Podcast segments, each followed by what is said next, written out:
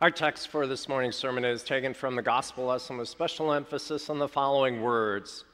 When the days drew near for Jesus to be taken up, he set his face to go to Jerusalem. This is our text. You may be seated. Dear brothers and sisters of our Lord Jesus Christ, saying that someone is about to face the music means that the hour has come to be confronted with the unpleasant consequences of one's sinful actions. Today we learn that Jesus set his face toward Jerusalem to be confronted with the unpleasant consequences of the sin of the world. He faced the music in our place for our sins when he suffered and died on the cross. Now, having accomplished our salvation, the risen and ascended Lord comes to us by his Spirit at work through his word so that we can enjoy the beautiful melody of his forgiveness, his goodness, life, and peace. It's music to our ears, beautiful music. And the last thing we want to do is face the music, to deal with the consequences of what we have said and done. We're all like this. I don't want to face it. Do you? No, you don't. So, what do we do? We do all sorts of things in an attempt to avoid facing the consequences. Like Adam and Eve, we hide in fear and shame. We deny what we have done, or we blame one another so that we might escape facing the music. I mean, think about with Adam and Eve. He loved himself more than his wife, right? He put her out there to face the music herself. This is what sin does to us it destroys the love that we have for one another. Now, we're all right with others facing the music, like James and John were when they said concerning the Samaritans, quote, Lord, you want us to tell fire to come down from heaven and consume them? Because that's for others, Lord. You know, the really bad people. It's not for us. Not for us. We shouldn't have to face the music. The disciples at this point don't get it. They wanted fire to come down on others. They wanted others to be burned for their sins. But Jesus came to take the fire on himself, to be burned for our sin in our place at the cross. But no, they wanted it to consume the Samaritans, but not Jesus. He came that the fire would not consume the Samaritans, that would not consume James and John, that it would not consume you and me, that it, but that it would consume him on the cross. That's what he came to do. It's why Jesus came into the world. So, what does Jesus do in our text to James and John? He rebuked them, he sets them straight because they were tone deaf, weren't they? They didn't get it. Now, someone who's tone deaf sings out of tune. The disciples were clearly out of tune with the way and the word of our Lord. Jesus has come not to condemn, it's not what he's come to do. That's not what he's here right now, where two or three are gathered in his name, and where his gospel is proclaimed, and where his sacrament is administered. He's not here to condemn, he's here to forgive, he's here to save. To turn his face toward us, and it's a face not of wrath, but of, of love and care for the people he gave his life for that they might have life with him. That you and me, that we might have life together with him and one another. He came not to condemn us, but to save us. Just Ask Adam and Eve. Who came to them and called to them and turned toward them and promised them a Savior when they sinned and hid in fear and shame and then denied it and after that blamed each other so that they wouldn't have to face the music? It was our Father in heaven. He came to them and said it was going to all be all right. Ask,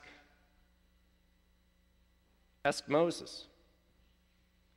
Moses, who was settling into a comfortable life in the desert, tending sheep after escaping Egypt as a murderer. Do you remember that? A murderer. Who came to him in the burning bush and spoke to him and showed himself to him and sent him back to Egypt to lead his people out of slavery there and who divided the Red Sea for them and gave them manna to eat and water from a rock to drink. Who was it? It was our Lord, who came not to condemn, but to save. Ask. Ask Elijah. He didn't want to be a prophet anymore, so he ran away even though God had just given him a great victory over the 450 prophets of Baal. It was 450 against one, and the one won. Because God was with him, he wasn't alone. But even though God had just given Elijah a great victory, Elijah thought that the wicked were too mighty. There's just too many of them. We're just totally outnumbered. And you remember what God did for him? He said, I got 7,000 over here who haven't bowed to Baal. Right? That's what was going on. Now, like the disciples, we do need to learn that there is a cost to following Jesus. There's a cost to following Jesus for the salvation of the world. It means facing the music ourselves to benefit ourselves so that we are brought to repentance. See, the benefit is to repent. The benefit is to turn away from our word and way of doing things to the word and way of the Lord. It's a benefit to simply confess that we've blown it. And then the cost also means bearing the cross for others. Now, from our perspective, there are, are, a million reasons for not following Jesus. Let me just name a few. It means acknowledging our sin, recognizing that that evil comes not from out there, but from us, from within, from our hearts. As Jesus said, out of the heart flows murder, theft, and adultery, and all of those other things. It means confessing that we are utterly and totally dependent on God for our life and for our salvation. Following Jesus means taking the blame for others, covering for them, loving them even when they are unlovable. It means that Jesus comes first, knowing that from him we have our life and our salvation. He doesn't follow us in our whims and ways. He calls us to repent and to follow him. And yet we make excuses, don't we? That's what the gospel was talking about. There's always something else to do. No, this is priority number one for our life and for our salvation. Jesus set his face to Jerusalem to face the music of suffering for our sin in our place, so that we all, Samaritans included, whoever they might be, would know the joyous melody of life together in harmony with him and one another.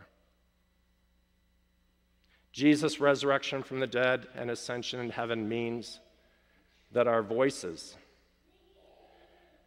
that our voices, hearts, and lives are lifted up and tuned to His heart, His voice, His life. It means that we are His instruments directed to, by Him to play His notes in our lives so that others hear from us the beautiful melody of love, joy, peace, patience, kindness, goodness, faithfulness, gentleness, and self control. These are the fruits not of our fallen humanity, but these are the fruits of the Spirit of God. It is music to the ears of all who are yearning to be set free from the discordant life of sin and death. Now, to be sure, demonic forces have been unleashed across our land. That's true, you know. I mean, mothers demand that their own children be dismembered. Men think they are women. Girls ask for surgery and hormones to destroy their femininity. Corporations and sports leagues scream that we better listen to them and follow them or else. You will not be employed here. You won't be welcome. You will be canceled. So, what should we do? Lord, should we call down fire from heaven to consume them? And when we ask that, or think that this, that's the way to go, he turns to us and rebukes us. No. No. Love them.